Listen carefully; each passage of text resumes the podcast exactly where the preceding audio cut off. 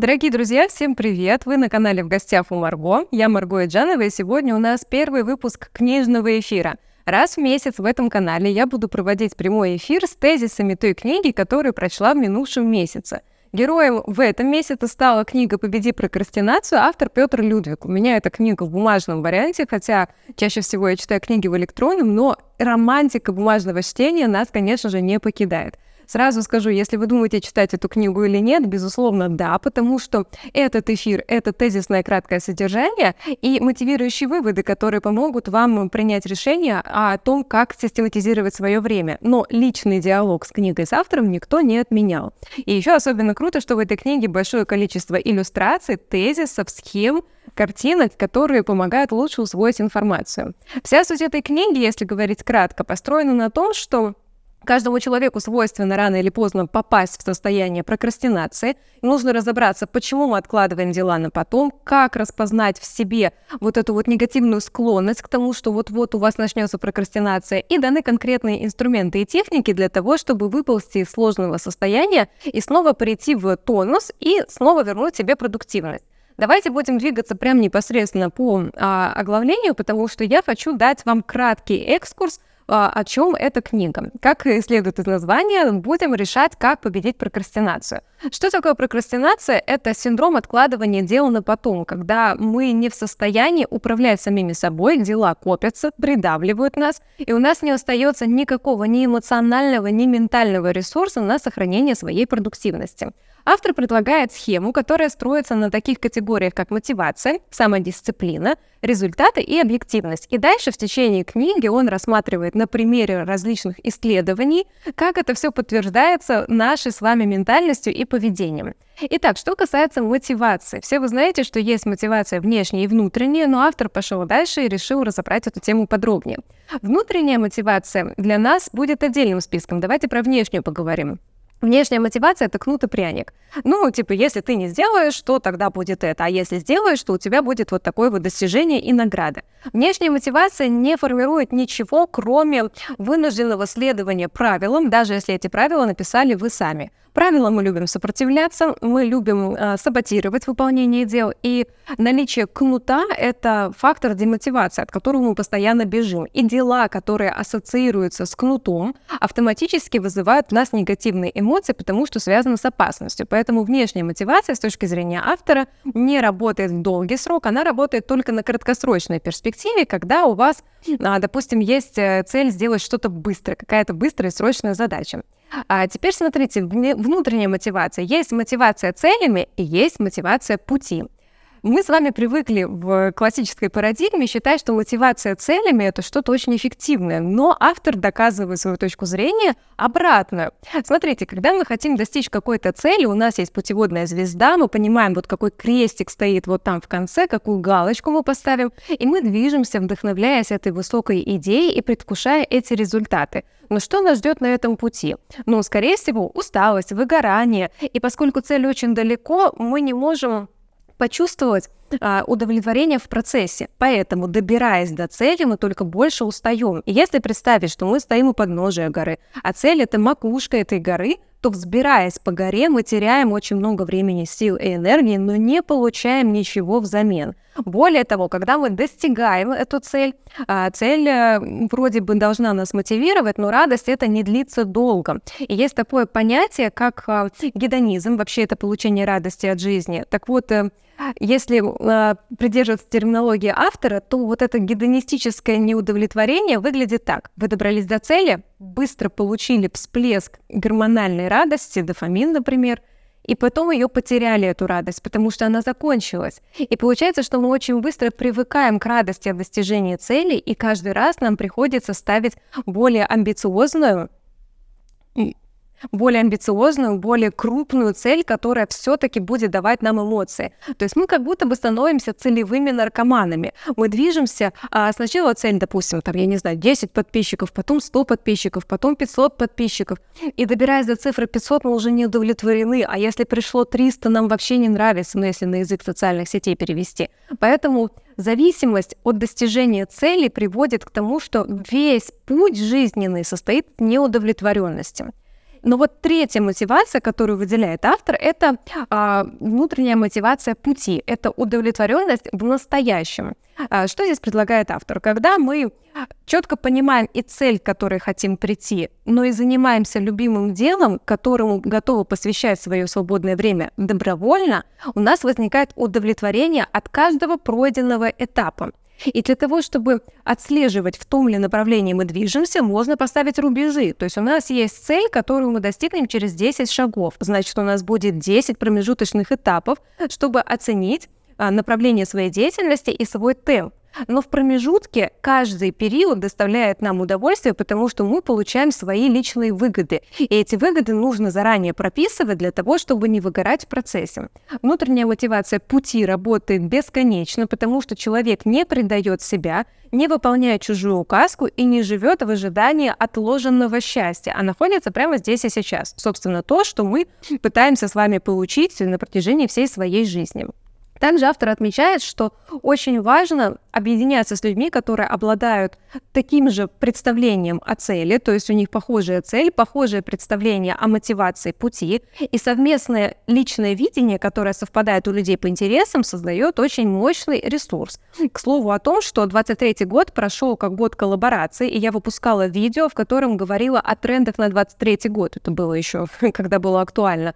Так вот, основной тренд — это объединение людей в сообщество и работа в партнерстве, парный бизнес, конкурсов, парные прямые эфиры, парные проекты, совместное участие в каких-то конференциях э, и так далее.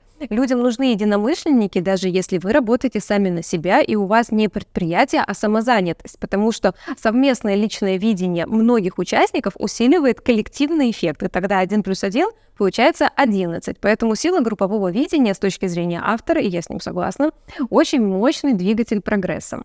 Дальше автор дает инструменты, как раз личное видение, о чем мы сейчас говорим. Это выбор возможностей среди многих возможностей для результата. Здесь речь о том, что не нужно распыляться. Представим себе ножницы. Если это ножницы возможности, то когда они открыты немного, возможностей немного, но и фокус внимания не распыляется. Если мы ножницы раскроем сильнее, то диапазон возможностей больше, и в этот момент есть риск попасть в такую ситуацию, которую автор называет паралич решения, когда слишком много чего предложено и нужно потратить время и энергию, ментальный ресурс для того, чтобы выбрать, что же тебе прямо сейчас актуально. Поэтому автор предлагает не распыляться, хотя такое слово он не говорит, это моя интерпретация.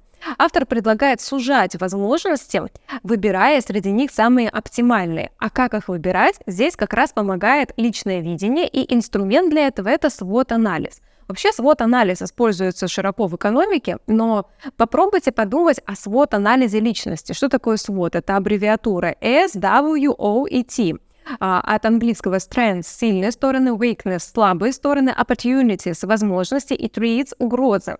То есть это э, свод-анализ — это такая таблица, в которой мы пишем и сильные стороны, и наши возможности, слабые стороны и угрозы. И вот там, где совпадают наши сильные стороны и возможности внешнего мира, где мы можем реализовать эти сильные стороны, там у нас случается состояние потока, так это называет автор. Это когда у нас на все достаточно энергии, и наша внутренняя мотивация пути зашкаливает.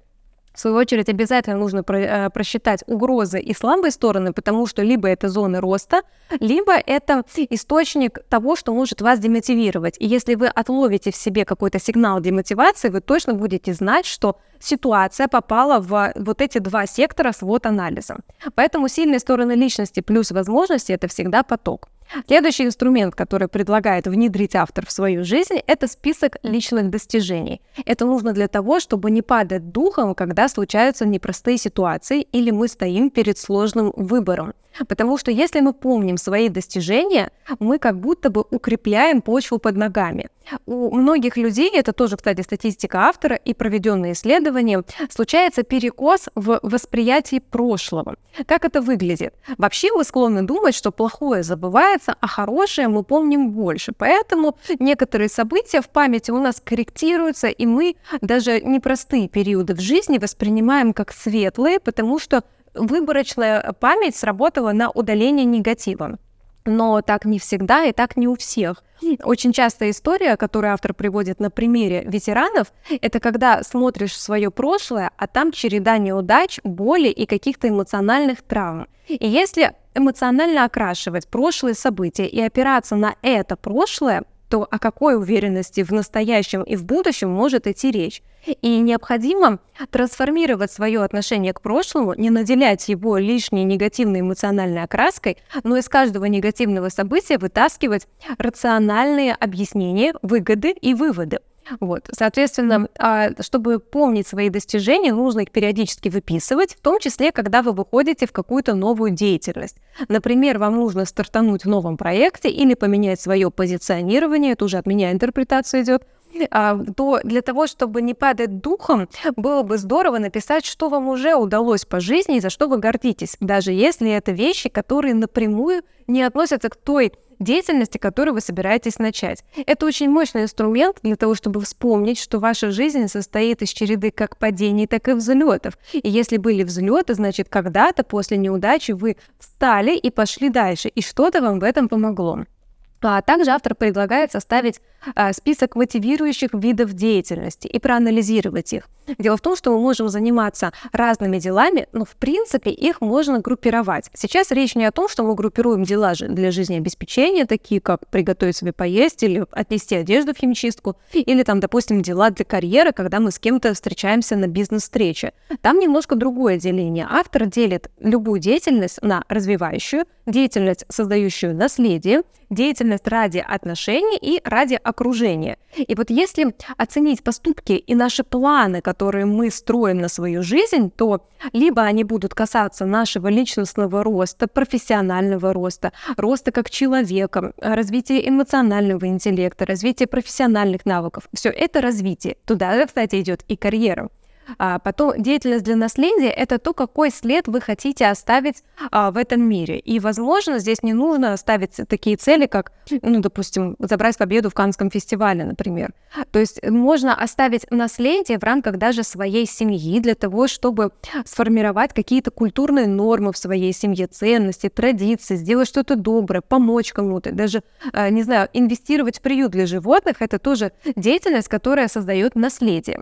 Деятельность ради отношений – это все, что касается взаимодействия людей друг с другом в тесной группе семейной, в дружеской группе и дальше уже в окружении товарищей, партнеров и так далее. Все, что у нас уходит по времени на вот развитие вот этих отношений, это тоже отдельный вид деятельности. И последнее – это ради окружения, иными словами, это благотворительность, когда мы выходим за пределы своего эго и делаем что-то, что напрямую нам не несет личной выгоды, но наделяет нас ощущением высшего смысла. То есть, когда мы делаем что-то для кого-то, а вообще не для себя, не имея никаких вариантов и вероятности, что нам эта деятельность вернется, а, это может наделять человека высшим смыслом. Давайте здесь сразу не будем впадать в крайности, когда допустим, человек в крайне бедной финансовой ситуации начинает все свои деньги, сбережения и доход отдавать бездомным, животным и так далее. То есть мы здесь не впадаем в психические расстройства, когда мы прячемся от работы над своей жизнью и отдаем всего себя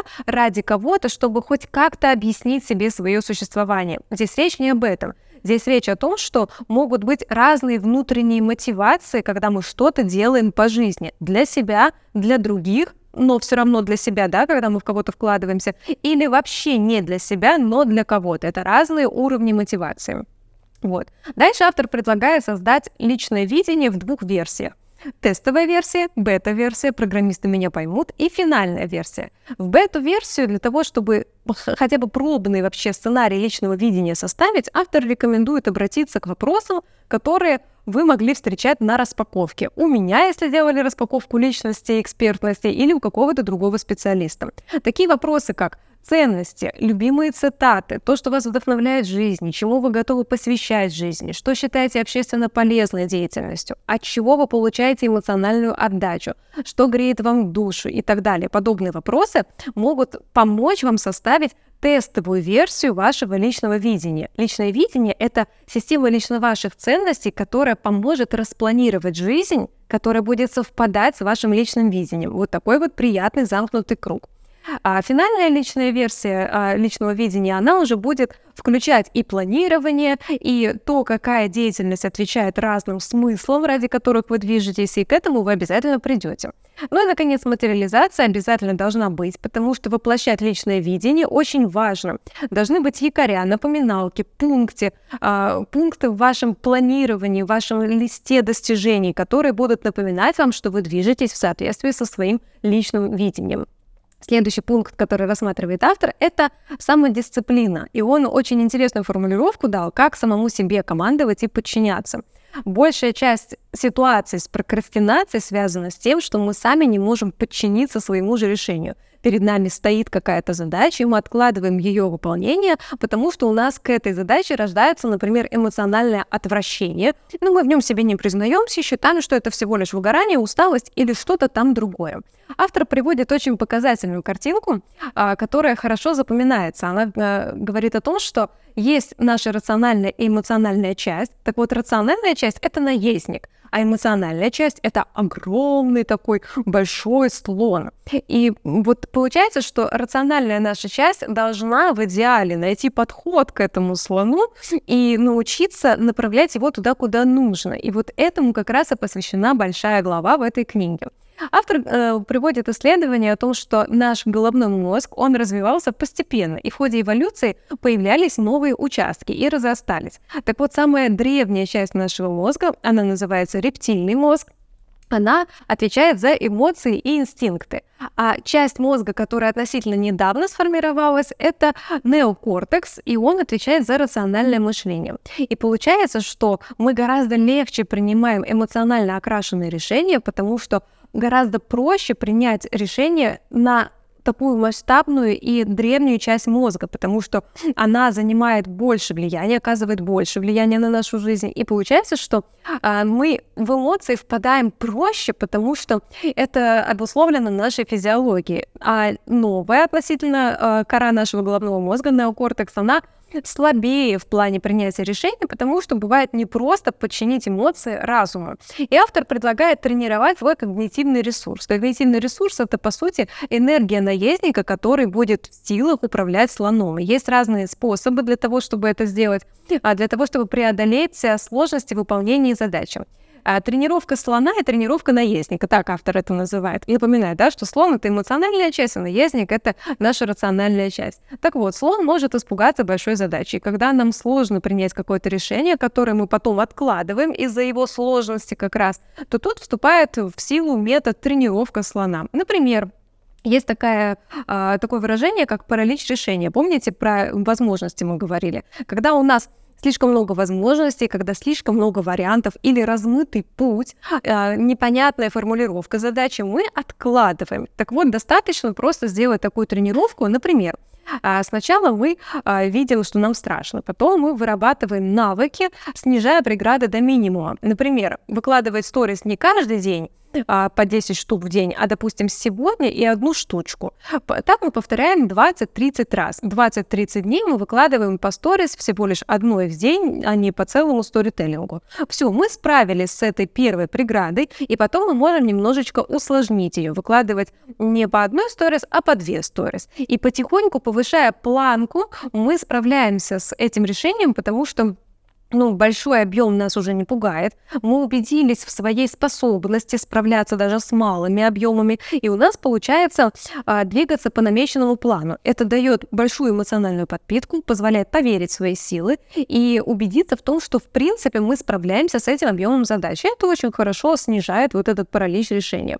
А, получается, таким образом мы тренируем того самого слона, который прокрастинирует любые наши задачи, и учимся эмоционально настраиваться на выполнение задачи. Что касается тренировки наездника, там тренировки немного другие. Нужно расширять а, умение управлять вот этим слоном. Например, ставить ему более простые задачи, рационализировать и так далее. И очень важно, чтобы даже после перерыва в какой-то деятельности навыки нужно восстанавливать. Обычно это выглядит как? Человек в отпуске был продуктивен, к концу своего... Ой, человек был продуктивен, потом уходит в отпуск.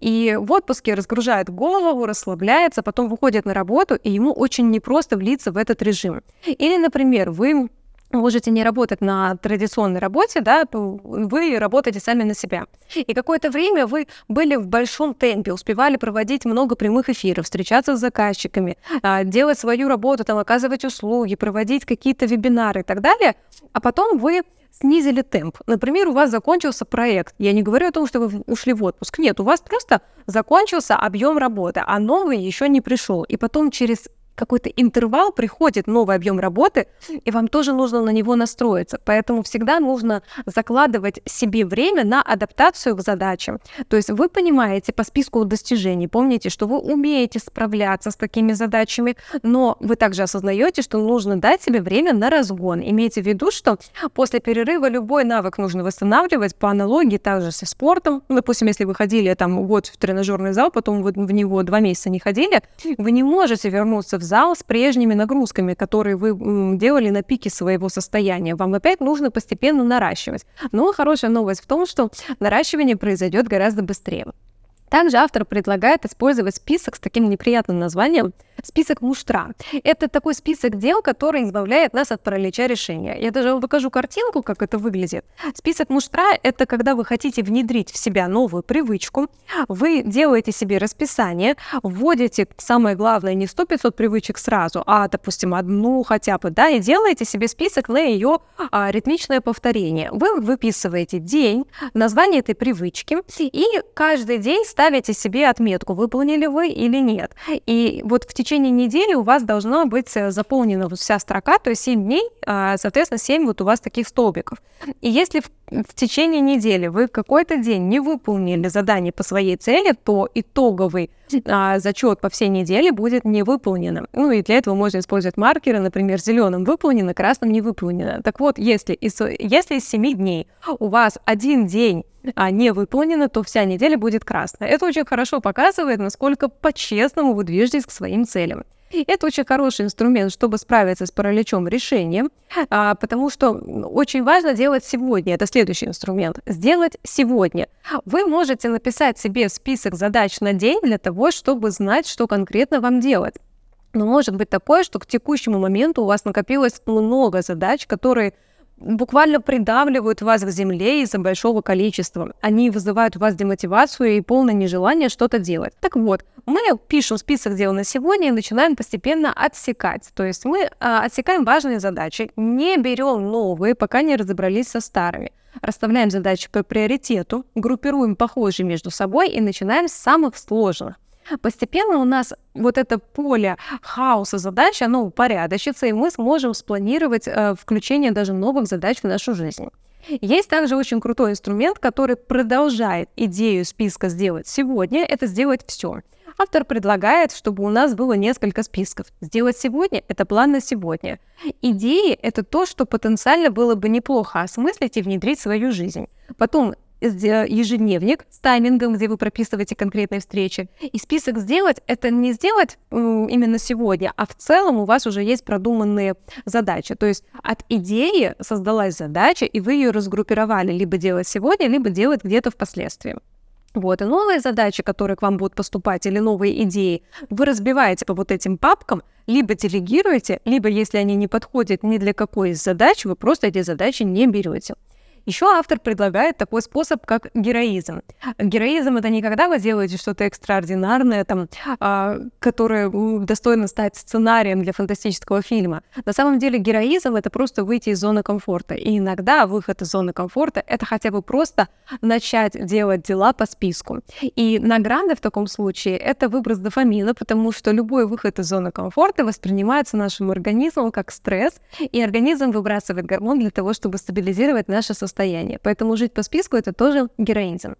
Дальше э, автор рассуждает на тему, как достичь удовлетворенности и сохранить ее. Дело в том, что э, удовлетворенность от деятельности это обязательный критерий того, что вы будете продолжать этой деятельностью заниматься, но бывает такое, что мы впадаем в состояние, когда нам не хочется ничего.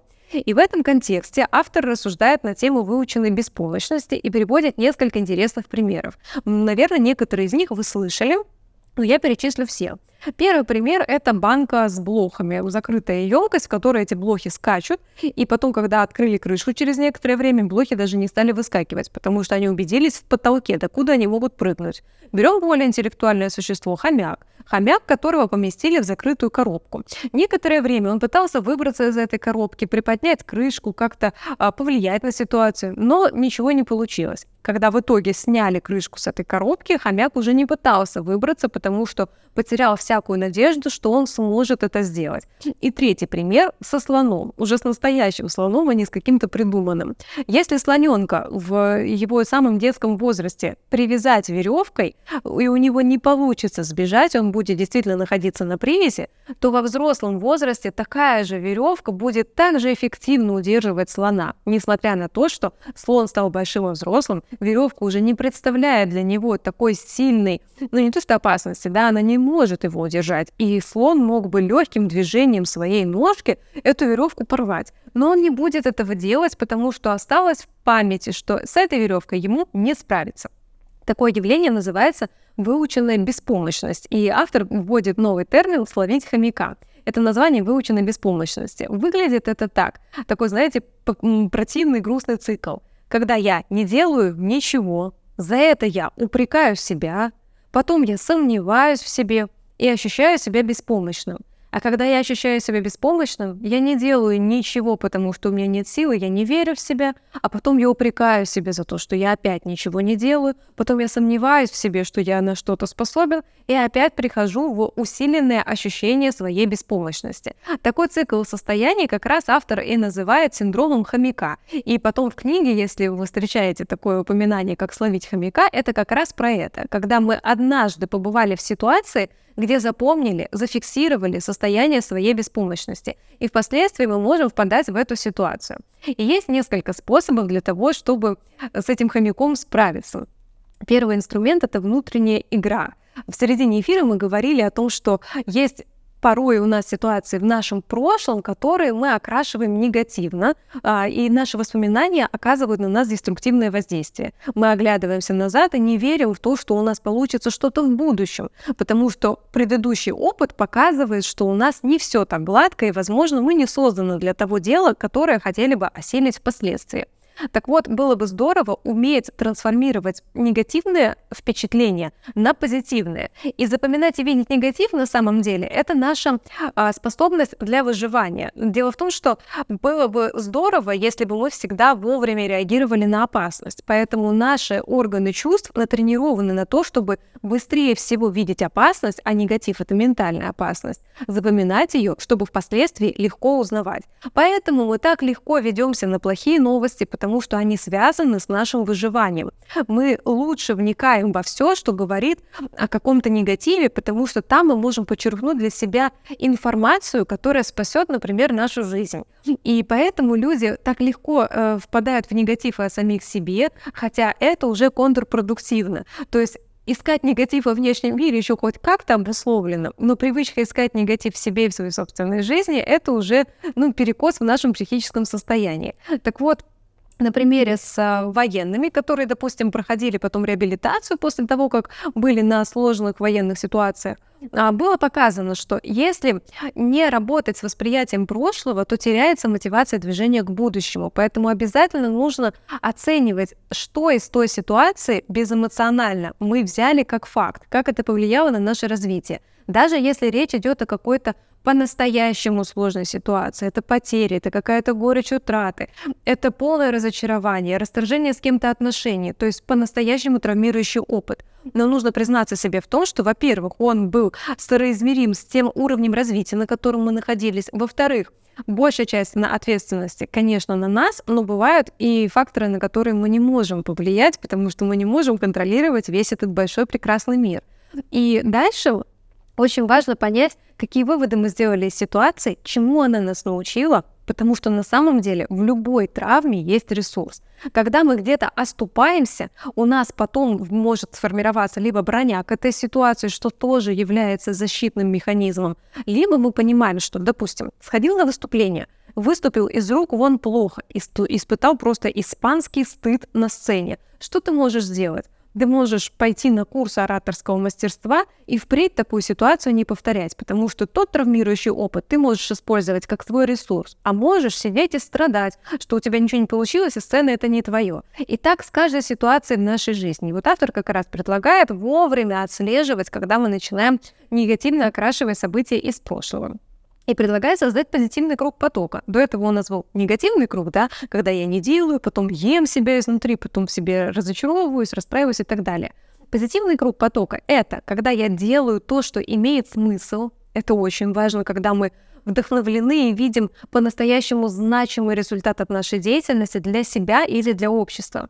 А, получается, что делаю то, что имеет смысл. У меня хорошие ощущения по этому поводу — мои навыки совершенствуются, я снова убеждаюсь в том, что мое место здесь, и я хорошо справляюсь со своими задачами, и поэтому я верю, что у меня все получится. И получается, вот эта эмоциональная подпитка, она позволяет находиться стабильно в состоянии высокой продуктивности, потому что у нас хватает ресурса на то, чтобы обслуживать себя физиологически и ментально. И дальше автор называет еще такой классный инструмент, как хомячий список. Мы сейчас с вами обсуждали, как любую травмирующую ситуацию обернуть на пользу себе. А если назвать состояние демотивации и потери веры в себя вот этим хомяком, то если вы словили хомяка, выпишите все то, чем этот хомяк вам на самом деле полезен. Потому что в любой ситуации избегания, бездействия есть какая-то вторичная выгода, которая э, чем-то вам важнее, чем все-таки преодолеть эту ситуацию. Это нужно делать не с кем-то, не обязательно для этого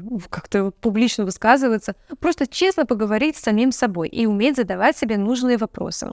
Еще автор предлагает э, список поток. Это три позитивных события дня.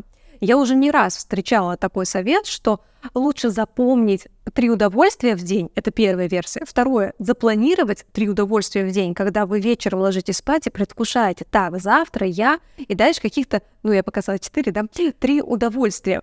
Но автор предлагает в конце дня подводить итог. Попробуйте, как вам ближе. Я люблю делать это всегда вечером, то есть вечером я подвожу итог дня, благодарю за то, что я сделала, даже за негативный опыт, даже когда я ничего не сделала, я думаю, какая я молодец, а я все-таки смогла сделать то, за что мне стыдно. Это ж какой нужно иметь уровень мотивации, чтобы ничего не делать и быть готовым к нулевому результату. Вот я молодец, а какие контрастные состояния я проживаю. То есть даже за такие вещи я могу найти в себе силы поблагодарить себя. И потом, когда я вспомнила все, что произошло за день, оценила это все, вынесла с этого урок, я планирую, что я сделаю завтра. Но это не только планы, позвонить кому-то, встать, там, в эфир выйти, но это также и три удовольствия. Что я завтра как минимум в трех экземпляров подарю себе. И это может быть что-то простое, как, например, с утра я не буду вставать слишком быстро, а я понежусь со своей кошкой, потому что завтра у меня есть время. И я ложусь спать с предвкушением этого. Попробуйте, может быть, вам тоже это понравится. А следующее, что пишет автор, это объективность. Мне очень понравилась эта глава в книге про прокрастинацию, потому что вроде бы мы говорим о сохранении своей продуктивности. Мы говорим о том, как не выпадать из эмоциональных сбоев. Мы говорим об оценке настоящего. И тут каким-то образом внедряется тема объективности. А, как ее расшифровывает автор? Дело в том, что у нас бывают перекосы в восприятии, потому что мы можем не видеть ситуацию так, как она есть на самом деле, и это препятствует нашему развитию.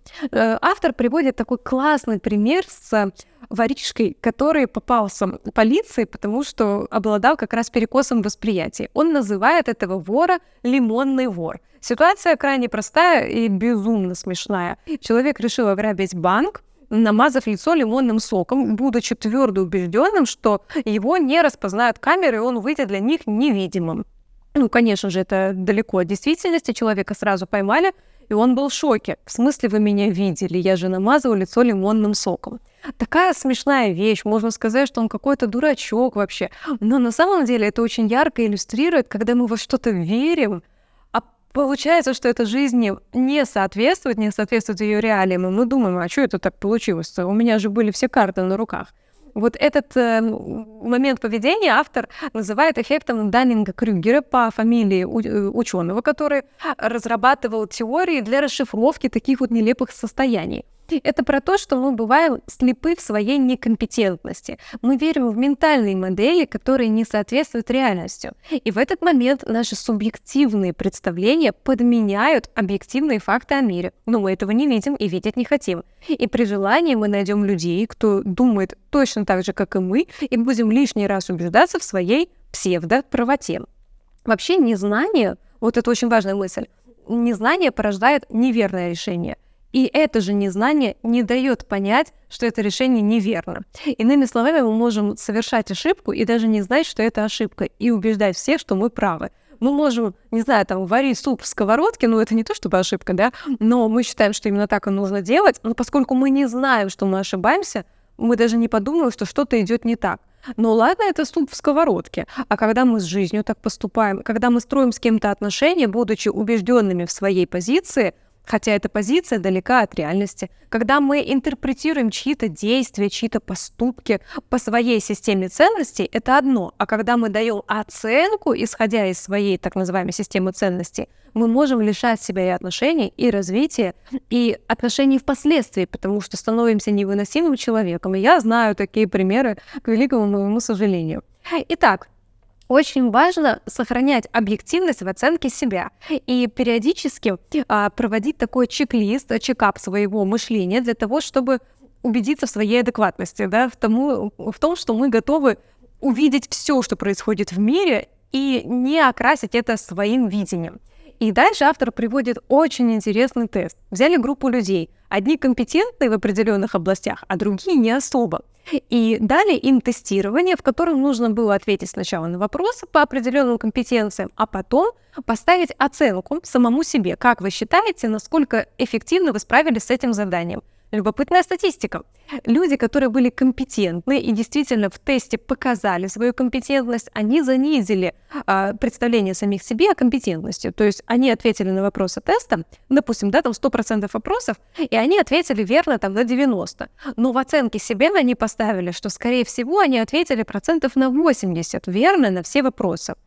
Люди некомпетентные, неправильно ответили на большую часть вопросов, ну, в оценке своей компетентности поставили, что ожидаемый результат примерно 90%, потому что они все делают правильно.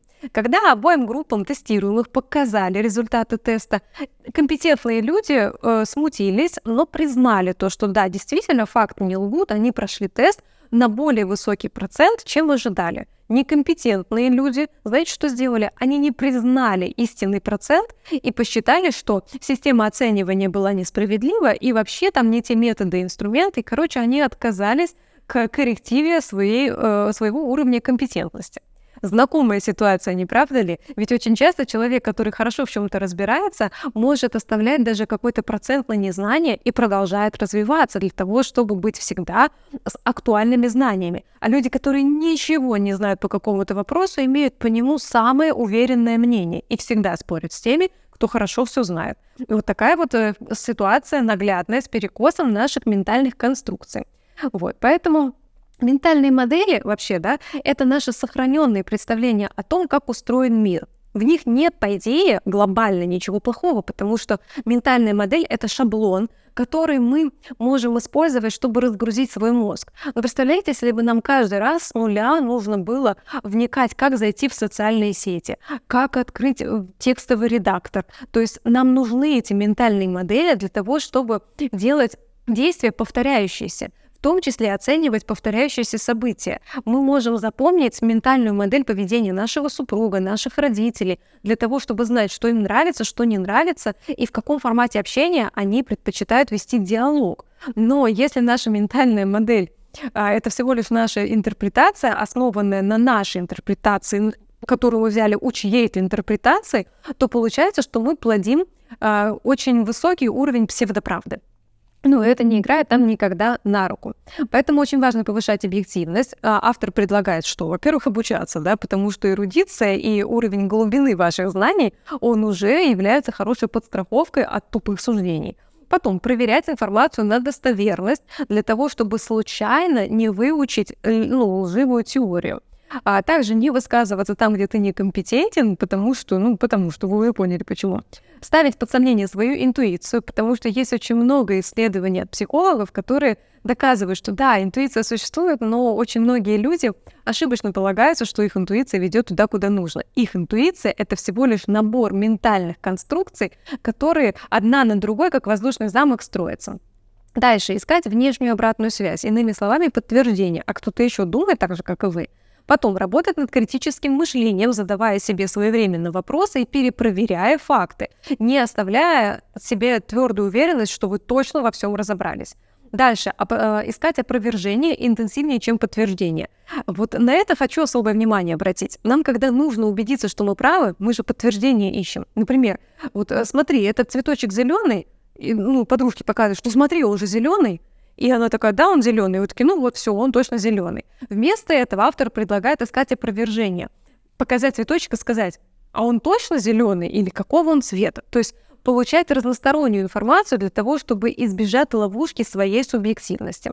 Вот. Ну и, конечно же, не, приве... не быть приверженцем догм, потому что все, что считается как полностью доказанное, может просто стать неактуальным с течением времени, и мы будем носителями устаревшей информации, которая вообще-то не помогает нам в выживании, в построении карьеры и в отношениях. Ну и, конечно же, быть, опас... Э, быть осторожными с массовым сознанием, потому что любые привычки, которые разделяет большинство, могут быть внедренными извне, могут быть непроверенными и хаотичными, и может вовсе невыгодно быть разделять эти привычки.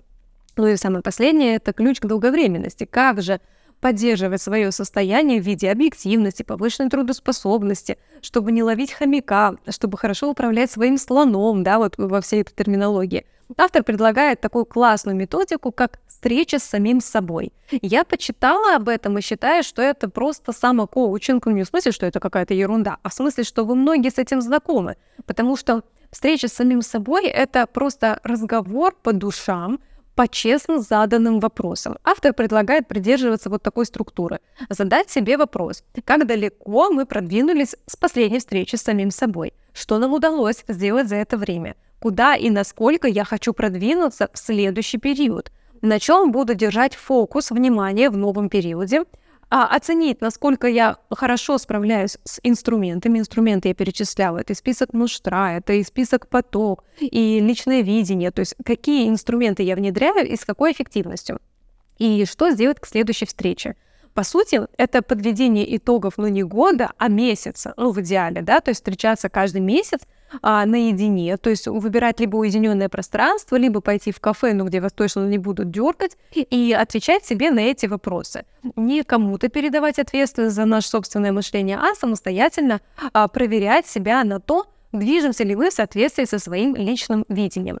Таким образом, мы с вами разобрали книгу «Победи прокрастинацию», как перестать откладывать дела на завтра. Я рекомендую вам ее все-таки прочитать самостоятельно, потому что вы очень сильно насладитесь теми схемами, картинками, которые есть, и тем личным диалогом, который у вас состоится. Потому что мой эфир это как ни крути, моя интерпретация. Вы а, эту книгу дополните своими собственными интерпретациями. В завершение скажу, как я это воспринимаю в контексте социальных сетей и блогерства. Очень многие люди начинают блог и бросают, выходят в сторис, а потом не выходят, начинают снимать рилсы и потом не снимают, а, начинают заниматься упаковкой своего профиля, а потом бросают, начинают писать какой-то продукт и не доводят его до конца по разным причинам. Кто-то обжигается на а, хейте, например, в Reels, кто-то обжигается на неприятном комментарии в сторис, кого-то демотивируют низкие охваты, кто-то не может управлять поведением своим же собственным в социальных сетях. Короче, причин для того, чтобы получить вот этот эффект хомяка, разувериться в своих способностях, перестать верить в себя, а, посчитать, что это вообще все не твое. Это очень просто. И как вы помните, мы очень легко реагируем на негативные мысли, потому что они, с точки зрения эволюции, защищают нас и помогают заранее опознавать зоны риска. Но очень часто зона риска — это наша с вами голова и наши ошибочные ментальные конструкции. Поэтому для того, чтобы быть системным и получать результат от своей деятельности, в том числе в блоге, я напоминаю, я всегда говорю об этом в своих эфирах, ставьте цель на блог и не одну — Подумайте, какие цели в блоге вас приближают к вашей цели финансовой, личностной, социальной, смысловой, рейтинговой, имиджевой и так далее. Цели на блог нужно ставить разные.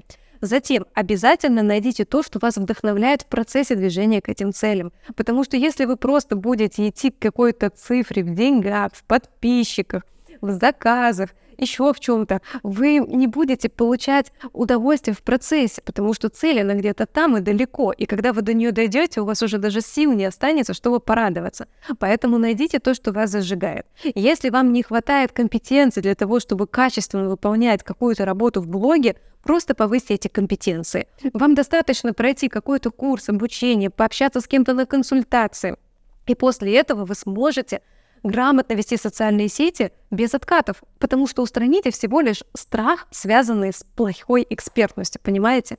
А также я рекомендую всегда а, оценивать свои сильные и слабые стороны по свод-анализу, как я вам сегодня говорила из этой книги, потому что действительно то, что вы умеете, то, что является вашими возможностями, ваши сильные стороны и ситуации во внешнем мире, где вы можете эти возможности проявить, это обязательно придаст вам внутренней мотивации, которую никогда вы ни на что не променяете. И я очень рекомендую, когда вы ведете социальные сети, в первую очередь опирайтесь на себя, не копируйте никого, Вовремя проверяйте, не упали ли вы в состояние хомяка, управляйте своим состоянием, повышая постоянно планку своих результатов. Но не идите сразу в громадные достижения, если для вас это слишком сильный выход из зоны комфорта. Проявляйте героизм, выходя из зоны комфорта по чуть-чуть. Подпитывайтесь тем, что у вас все хорошо получается, идите дальше и повышайте свои ожидания от самого себя и, как следствие, свои результаты. Очень рекомендую прочитать эту книгу. Она поможет вам не только в такой узкой нише, как блогерство, а в целом по жизни, потому что очень хорошо ставит мозги на место. И в таком, знаете, простом речевом формате она написана с шикарным переводом, что вы точно получите удовольствие от ее прочтения. Новую книгу мы будем обсуждать через месяц. У нас появилась прекрасная традиция, книжный эфир, где я буду делиться с вами мыслями и тезисами о прочтенной книге за месяц и накладывать эту книгу на ведение социальных сетей. Спасибо, что посмотрели этот эфир. Желаю вам легкости в ведении блогов и интересных книг, которые расширяют ваше представление об этом мире и о самих себе. До новых встреч! Пока-пока!